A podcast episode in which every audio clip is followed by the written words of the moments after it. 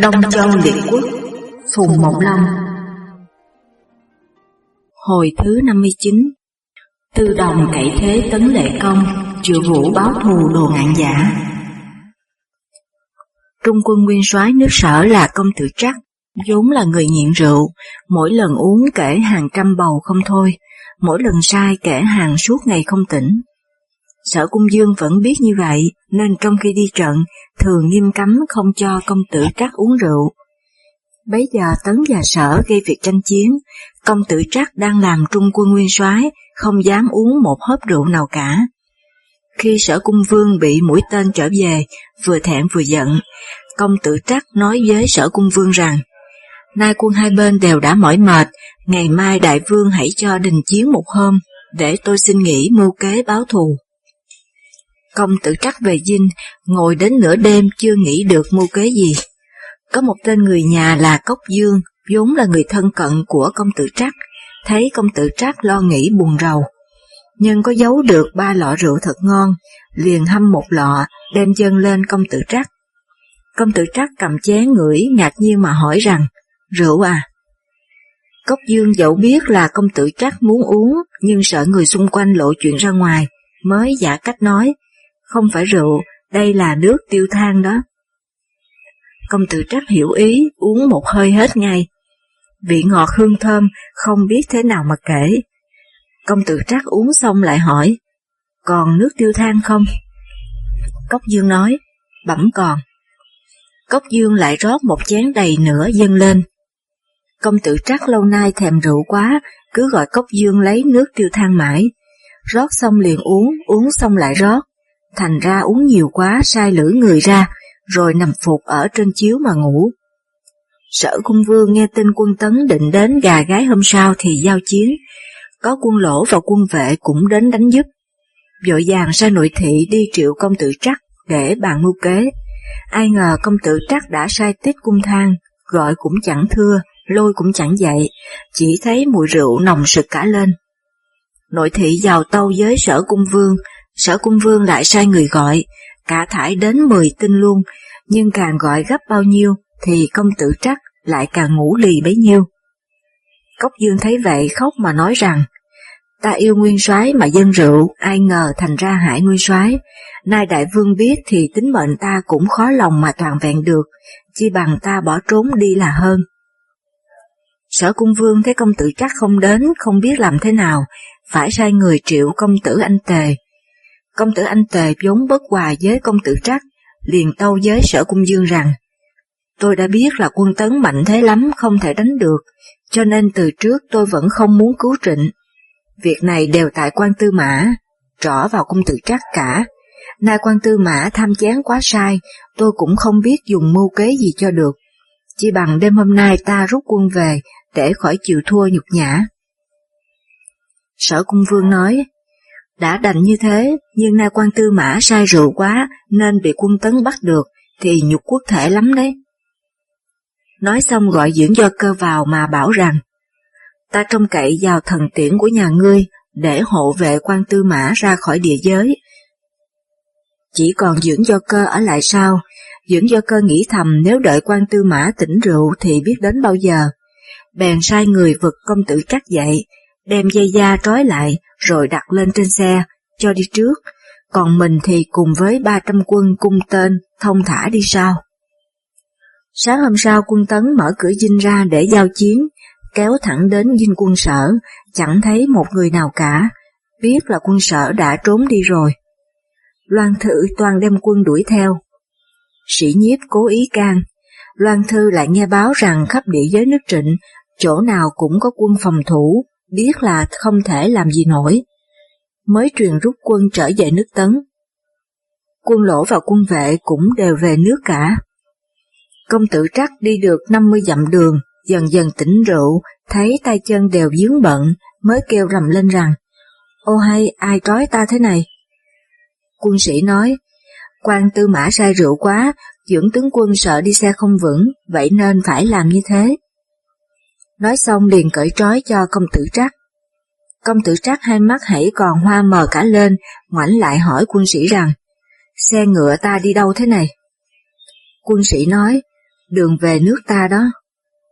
Tại sao lại về? Quân sĩ nói, đêm qua đại vương mấy lần ra triệu quan tư mã, vì quan tư mã say rượu quá vậy nên đại vương sợ quân tấn đánh đánh, không có ai chống lại nổi, đã phải rút quân trở về rồi.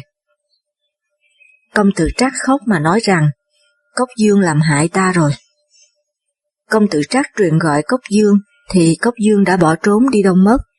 Sở cung vương đi khỏi hai trăm dặm mới được yên lòng, lại sợ công tử trắc lo tội mà tự tử, mới sai người truyền bảo rằng, ngày xưa tử ngọc, tên tự thành đắc thần, thua trận mà bị tội là vì lúc bấy giờ tiên quân ta không đi, nay ta thân hành đem quân đi, thì tội tại ta, không dự gì đến quan tư mã. Công tử anh tề muốn cho công tử trắc tự tử chết, bèn sai người nói với công tử trắc rằng, việc tử ngọc ngày xưa thua trận mà tự tử hẳn quan tư mã cũng đã biết, giả sử đại vương không trì tội, quan tư mã còn mặt mũi nào đối với quân sĩ nước sở ngày nay. Công tử trắc thở dài mà nói rằng, quan lệnh doãn, tức là công tử anh tề, trách ta thế là phải lắm, có lẽ nào ta lại dám tham sống làm gì? Nói xong thắt cổ mà chết. Sở cung vương rất là thương tiếc. Tấn lệ công thắng được quân sở tự cho mình là thiên hạ vô địch, càng có ý kiêu ngạo lắm. Sĩ nhiếp biết là nước tấn thế nào cũng loạn, đem lòng lo nghĩ, thành ra ốm nặng, liền sai quan thái thuốc cúng thần để khẩn xin cho được chống chết. Chưa được bao lâu thì sĩ nhiếp chết. Bây giờ Tư Đồng là người khéo nịnh hót, Tấn Lệ Công có lòng tin yêu, muốn cho làm quốc khanh, nhưng ngặt vì một nỗi chức quốc khanh không quyết Tư Đồng mới tâu với Tấn Lệ Công rằng, nay ba người họ khước đều giữ binh quyền, dây cánh to lắm, làm nhiều điều trái phép, chỉ sợ sao lại sinh lòng phản nghịch, ta nên trừ trước đi, nếu trừ được họ khước thì chức khanh khuyết nhiều, bấy giờ tùy ý chúa công, yêu ai thì cho người ấy. Tấn Lệ Công nói, họ khước chưa làm sự gì phản nghịch cả, mà ta giết đi thì e rằng triều thần không ai phục. Tư động lại tâu rằng, trận đánh ở Yên Lăng khước chí đã vây vua trịnh, lại cùng vua trịnh tư ước rồi tha cho đi, xem thế thì biết là tất có tư thông với sở. Chúa công nên gọi hùng phiệt, con sở cung vương bị quân tấn bắt được, vào mà hỏi thì tự khắc biết rõ hư thực. Tấn Lệ Công sai Tư Đồng đi gọi Hùng Phiệt. Tư Đồng bảo Hùng Phiệt rằng, công tử có muốn về nước sở không? Hùng Phiệt nói muốn lắm nhưng làm thế nào mà về được? Tư Đồng nói, công tử nghe ta điều này thì ta sẽ xin cho công tử được về. Hùng Phiệt nói, ngài bảo gì tôi xin dân lệnh. Tư Đồng liền ghé tai nói nhỏ với Hùng Phiệt, để khi vào ý kiến Tấn Lệ Công thì vu tội cho khước chí. Khi Hùng Việt vào ý kiến Tấn Lệ Công đuổi hết người xung quanh đi, rồi hỏi Hùng Việt rằng, Khước Chí có tư thông với nước sở hay không? Nhà ngươi nên nói thật, thì ta sẽ cho nhà ngươi về nước. Hùng Việt tâu rằng, Chúa Công có tha tội thì tôi mới dám nói. Tấn Lệ Công nói, ta đang muốn nghe nhà ngươi nói thật, khi nào lại còn bắt tội. Hùng Việt nói, Khước Chí cùng công tử anh tề nước tôi hai người chơi thân với nhau, vẫn có thư tín đi lại, nói nhà vua không tin quan đại thần, ngày đêm chơi bời, nhân dân đều quán, không đáng làm vua. Hiện nay ai cũng nhớ đến vua Tương Công ngày xưa. Vua Tương Công có người cháu tên là Chu, nếu quân tấn thua trận thì ta sẽ lập Chu lên làm vua mà thần phục nước sở. Tôi chỉ biết có một việc ấy, còn việc gì khác thật quả tôi không được biết. Hùng Việt nói chưa dứt lời thì Tư Đồng lại tâu rằng, Thảo nào mà trận đánh nhau ở Yên lan ngày trước, khước thù cùng công tử anh Tề đối trận mà không bắn một phát tên nào, đủ biết là có ý tư thông với nước sở. Xem thế thì việc khước chí thay vua trịnh còn ngờ gì nữa. Nếu chúa công chưa tin, thì nên sai khước chí sang nhà chu báo tin thắng trận, rồi cho người đi rình. Nếu khước chí quả có âm mưu, thì thế nào cũng tìm đến công tôn chu để cùng nhau thương nghị. Tấn lệ công khen phải, liền sai khước chí sang nhà Chu báo tin thắng trận. Tự động bật sai người báo công tôn Chu rằng, quyền chính nước Tấn một nửa ở tai họ khước, nay khước chí sang báo tin thắng trận, công tôn nên nhân tiện cùng với khước chí giao kết, thì sau này công tôn về nước có phải cũng thêm dây cánh không? Công tôn chu lấy làm phải. Khi khước chí đến, công tôn chu vào ý kiến rồi hỏi thăm những công việc nước nhà. Khước chí đều bảo thật tất cả, hai người cùng nhau thương nghị trong nửa ngày trời. Tấn Lệ Công sai người rình, biết sự thể như vậy, liền cho lời nói hùng phiệt là thật, mới có ý muốn trừ vây cánh họ khước. Một hôm Tấn Lệ Công cùng với cung nữ uống rượu, sai người nội thị là Mạnh Chương đi mua thịt hưu gấp lắm, để vội về làm việc. Bấy giờ trong chợ hết cả thịt rượu, lại vừa gặp Khước Chí đi săn về qua đến chợ, trên xe có mang theo một con hưu. Mạnh Trương chẳng hỏi gì cả, cướp ngay con hưu ấy đem đi. Khước Chí giận lắm, dương cung bắn chết Mạnh Trương rồi lấy lại con hưu. Tấn Lệ Công nghe tin nổi giận mà nói rằng, Khước Chí khinh ta quá lắm. Nói xong liền triệu bọn Tư Đồng, Chi Dương Ngũ và Trường Ngưu Kiểu đến để bàn việc giết Khước Chí. Tư Đồng nói, ta giết Khước Chí thì Khước Kỳ và Khước Thù tất làm phản, chi bằng ta trừ cả đi. Di Dương Ngũ nói, đêm hôm nay ta nhân lúc bất ngờ phụng mệnh chúa công, đem quân lẻn đến thì có thể bắt được. Trường Ngưu Kiểu nói, quân sĩ của ba người họ khước gấp đôi quân sĩ trong cung, nếu ta đến bắt mà không được, thì lại di họa đến chúa công. Nay khước chí kim chức tư khấu, khước thù kim chức sĩ sư, chi bằng ta giả cách vào hầu kiện để nhân tiện mà giết đi, rồi các người đem quân tiếp ứng. Tấn Lệ Công nói, kế ấy hay lắm, để ta sai kẻ lực sĩ là Thanh Phí Phôi đi giúp nhà ngươi. Các bạn đang nghe truyện do Thanh Nguyệt của Thư viện audio.net diễn đọc. Trương Ngưu Kiều do biết hôm ấy ba người họ khước hội nghị ở nhà giảng vũ, liền cùng với Thanh Phí Khôi, đem tiết gà bôi vào mặt, giả hình làm hai người đánh nhau, mỗi người tay cầm một con dao, kéo vào nhà giảng vũ để kiện nhau. Khước thù không biết là mưu kế mới ngồi hỏi kiện. Thanh phí khôi giả cách đến gần để bẩm nhỏ, rồi rút dao đâm trúng vào lưng khước thù. Khước thù ngã lăn xuống đất. Khước kỳ vội vàng giơ đao chém thanh phí khôi, lại bị trường ngưu kiểu xông đến.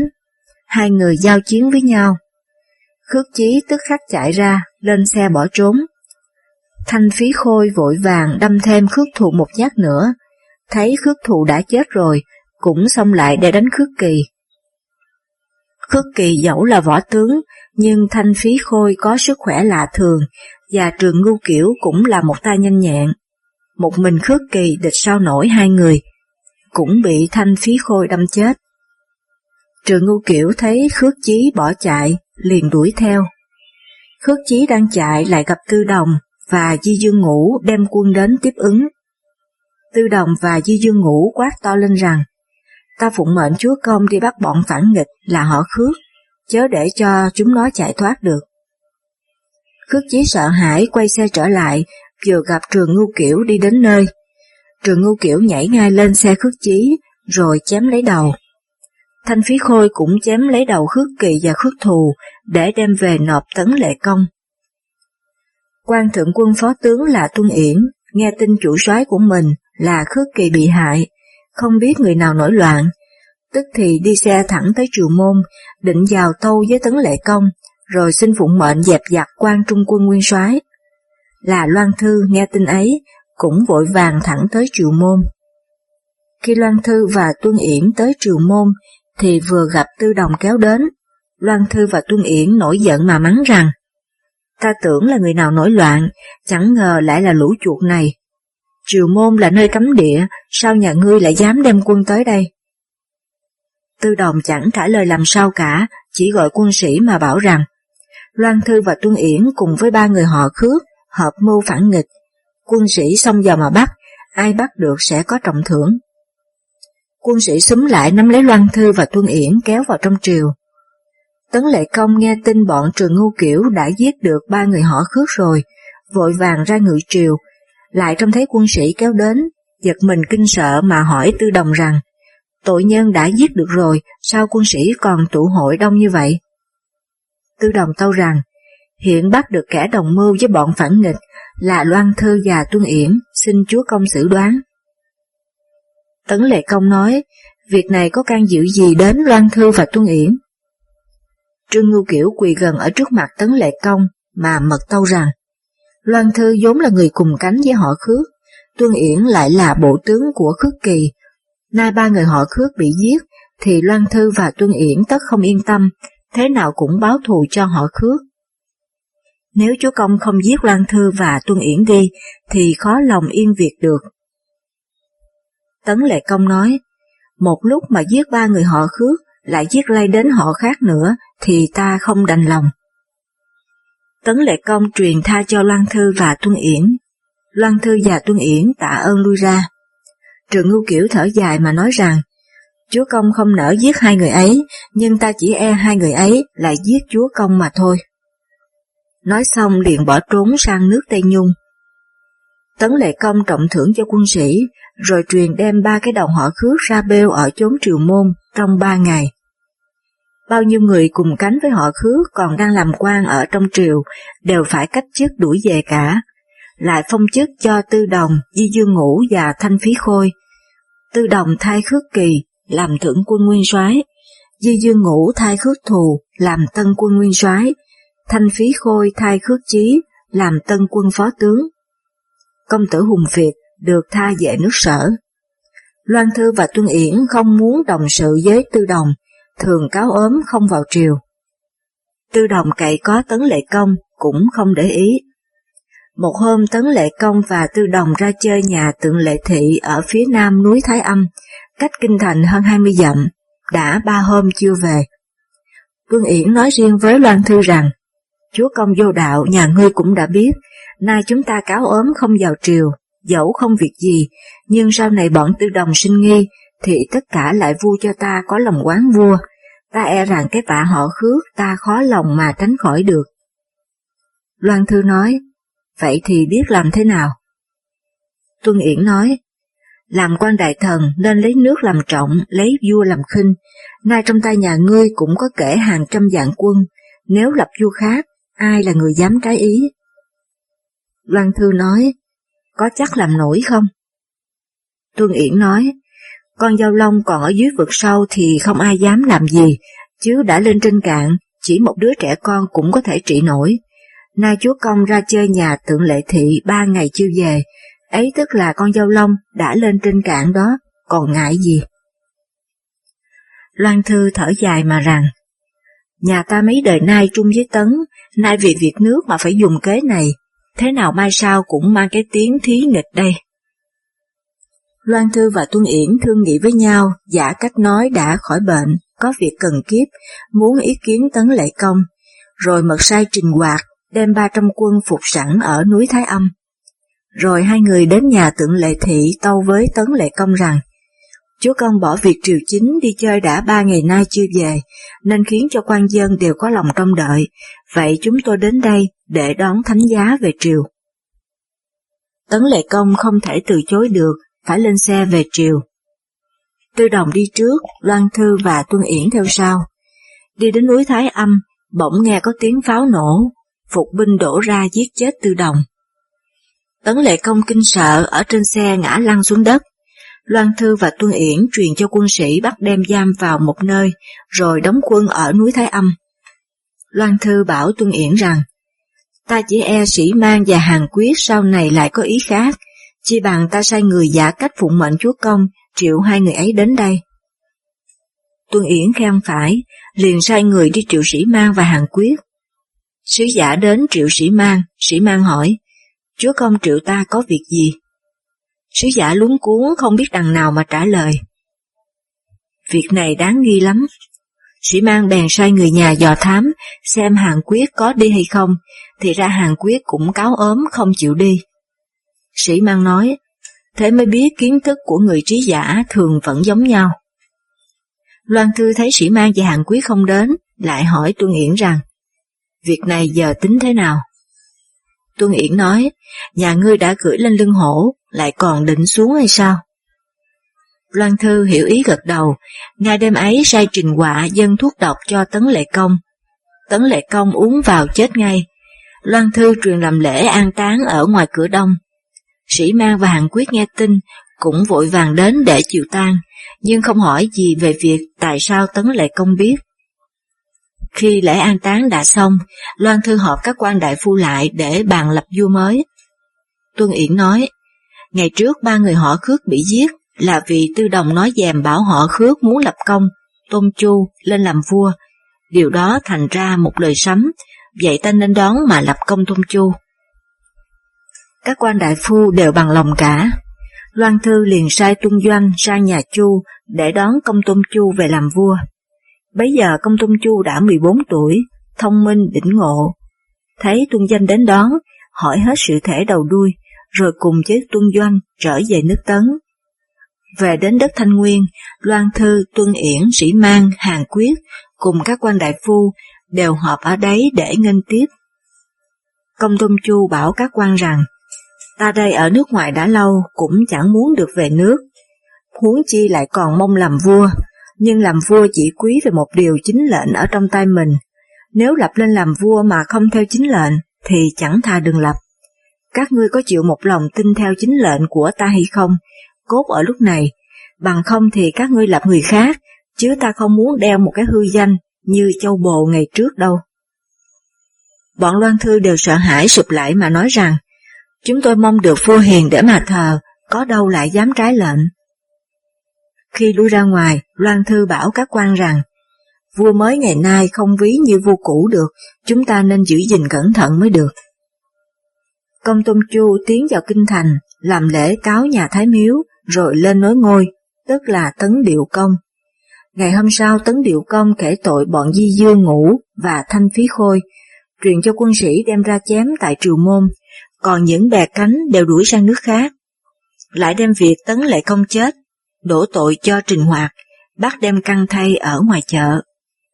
Loan Thư thấy vậy khiếp đảm kinh hồn suốt đêm không ngủ, ngày hôm sau tức khắc xin cáo lão, rồi tiến dẫn hàng quyết, để thai mình. Chưa được bao lâu Loan Thư sợ quá thành bệnh nặng rồi chết. Điệu công nghe nói hàng quyết là người hiền, cho làm chức trung quân nguyên soái để thai Loan Thư. Hàng quyết giả cách chào tạ ơn, rồi tâu riêng với điệu công rằng, Chúng tôi nhờ công đời trước mới được thế này, mà công đời trước thì không ai hơn họ Triệu. Triệu Thôi giúp vua Văn Công, Triệu Thuận giúp vua Tương Công, đều một lòng vì nước dựng nên bá nghiệp. Đến đời vua Linh Công, tin dùng kẻ gian thận là đồ ngạn giả. Đồ ngạn giả lập mưu giết Triệu Thuận, Triệu Thuận phải chạy trốn mới được thoát nạn. Sau vua Linh Công bị giết, vua Cảnh Công nối ngôi, lại tin dùng đồ ngạn giả, Đồ ngạn giả nhưng khi Triệu Thuẫn đã chết rồi, phu cho tội thí nghịch, rồi bắt chết cả nhà họ Triệu. Việc ấy dân trong nước ai cũng tức thay, mai mà họ Triệu còn sót được một người con, tên gọi Triệu Vũ. Nay chúa công đã trị tội bọn Di Dương Ngũ, thì cũng nên nghĩ lại cho cái công họ Triệu ngày xưa. Điệu công nói, việc ấy ta cũng có nghe nói, hiện nay Triệu Vũ ở đâu? Hàng Quyết nói, Lúc bấy giờ triệu vũ mới đẻ, đồ ngạn giả tìm bắt gấp lắm, có hai người môn khách họ triệu là công tôn chữ cửu và trình anh. Công tôn chữ cửu đem thai một đứa trẻ khác, rồi liều mình chịu chết để cứu triệu vũ, còn trình anh thì đem triệu vũ vào giấu ở trong núi Mạnh Sơn, đã 15 năm nay rồi. Triệu công nói, nhà ngươi vì ta đi triệu về đây. Hàng quyết nói, đồ ngạn giả còn ở trong triều, chúa công nên bí mật mới được. Điệu công nói, ta đã biết rồi. Hàng quyết cáo từ lui ra, rồi thân hành đến núi Mạnh Sơn để đón Triệu Vũ và Trình Anh. Hàng quyết đưa Triệu Vũ vào ý kiến Điệu công. Điệu công giấu Triệu Vũ ở trong cung, rồi giả cách ốm. Hàng quyết đem các quan triều thần vào cung để vấn an. Đồ ngạn giả cũng theo vào. Điệu công nói, các ngươi có biết vì cớ gì mà ta ốm hay không? Chỉ vì trong sổ công thần có một điều chưa minh, vậy nên trong lòng ta không được khoan khoái. Các quan đại phu đều sụp lại mà hỏi rằng, chẳng hay trong sổ công thần có điều gì chưa minh, xin chúa công dạy cho biết. Điều công nói, Triệu Thôi và Triệu Thuẫn đều có công to dưới nước, nỡ nào để cho tuyệt tự. Các quan đồng thanh đáp rằng, họ Triệu bị diệt tộc đã 15 năm nay, bây giờ chúa công dẫu nhớ công họ Triệu cũng chẳng còn ai mà phong được. Điệu công truyền gọi Triệu Vũ ra chào các quan, các quan đều hỏi, chẳng hay tiểu lăng quân này là người nào. Hàng quyết nói, đó tức là cô nhi họ Triệu, tên gọi Triệu Vũ, còn đứa cô nhi bị giết ngày trước là con Trình Anh, chứ không phải Triệu Vũ. Đồ ngạn giả bây giờ chẳng còn hồn vía nào cả, cứ phủ phục ở dưới đất, không biết nói ra làm sao. Tấn Điệu Công nói, việc này đều tại đồ ngạn giả gây ra, nếu không diệt tộc đồ ngạn giả thì sao cho thỏa cái quan hồn họ Triệu. Điệu Công truyền đem đồ ngạn giả ra chém, lại sai Hàng Quyết và Triệu Vũ đem quân vây nhà đổ ngạn giả. Ra tới ở trước mộ Triệu Sóc, người nước Tấn ai cũng lấy làm hả dạ. Triệu Công đã giết đồ ngạn giả rồi, liền cho Triệu Vũ thay đồ ngạn giả làm chức tư khấu, bao nhiêu lọc điền khi trước đều trả cho tất cả. Tấn Điều Công lại nghe nói Trình Anh là người có nghĩa, muốn dùng chức quân chính. Trình Anh nói chuyện với mọi người rằng, Lúc trước ta không chết vội là vì có cô nhi họ triệu, nay cô nhi họ triệu đã báo thù xưa rồi, lẽ nào ta dám tham phú quý để cho công tôn chữ cửu chịu chết một mình. Âu là ta thác xuống suối vàng mà báo tin cho chữ cửu biết. Trình Anh nói xong liền đâm cổ mà chết. Triệu Vũ ôm lấy thi thể Trình Anh mà khóc, rồi tâu với Tấn Điều Công, xin gọi là Nghĩa Trùng. Triệu Vũ nhớ ơn Trình Anh để tang ba năm. Điệu công đã phong chức cho Triệu Vũ, lại sai người ra nước Tống gọi Triệu Thắng về, phong cho đất Hàm Đan. Điệu công biết dùng người hiền tài, trong đám triều thần người nào cũng xứng đáng cả. Hãy kể mấy viên quan có danh tiếng như sau. Một, Hàng Quyết làm trung quân nguyên soái, hai Sĩ Mang làm trung quân phó tướng, ba Tuân Doanh làm thượng quân nguyên soái, bốn Tuân Yển làm thượng quân phó tướng, năm Loan Áp, con Loan Thư, làm hạ quân nguyên soái. Sáu Sĩ Phường, con Sĩ Hội, làm hạ quân phó tướng, bảy Triệu Vũ làm tân quân nguyên soái tám Ngụy Tướng, con Ngụy Xứng, làm tân quân phó tướng, chín Kỳ Hề, làm trung quân quý, 10. Dương Thiệt Chức, làm trung quân phó úy, 11. Ngụy Giáng, con Ngụy Thù, làm trung quân tư mã, coi việc thưởng phạt quân sĩ. 12. Chương Lão làm chức hậu yểm, coi việc tuần phòng. 13. Hàng võ kỵ, con hàng quyết, làm công tộc đại phu, coi việc dạy bảo con em. Các nhà công tộc 14. Giả tâm làm tư không 15. Sĩ ốc trọc làm thái phó, coi việc dạy bảo thế tử. 16. Loan Cũ làm thân quân nhung ngự 17. Tuân Tân làm xa hữu tướng quân 18. Trình Trịnh làm tán bọc coi việc ngựa xe của vua 19. Đạt ất khấu làm du ý, 20. Tịch yển làm do tư mã Nhờ có những người hiền tài giúp, điều công chỉnh đốn lại chính sự trong nước, trăm họ bằng lòng. Các nước Tống, Lỗ vân vân đều đến triều cống, chỉ có Trịnh Thành Công cảm cái ơn sở cung vương vì mình mà phải tổn thương mất một con mắt, bởi vậy không chịu theo tần. Sở cung vương nghe tin Tấn Lệ Công bị giết rất là mừng rỡ, đang nghĩ kế để báo thù, lại nghe nói Tấn Điều Công biết dùng người hiện tài trong ngoài ai cũng mến phục, có cơ hội làm được bá chủ. Liền họp triều thần để thương nghị, muốn tìm cách làm nhiễu loạn Trung Nguyên, khiến cho nước Tấn không làm bá được.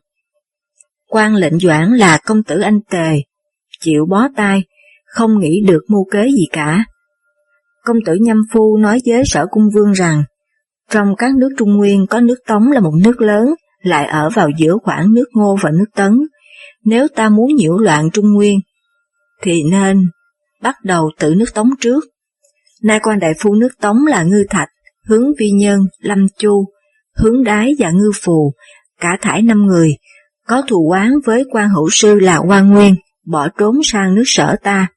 Ta nên giúp binh lực cho bọn ấy, sai về đánh Tống.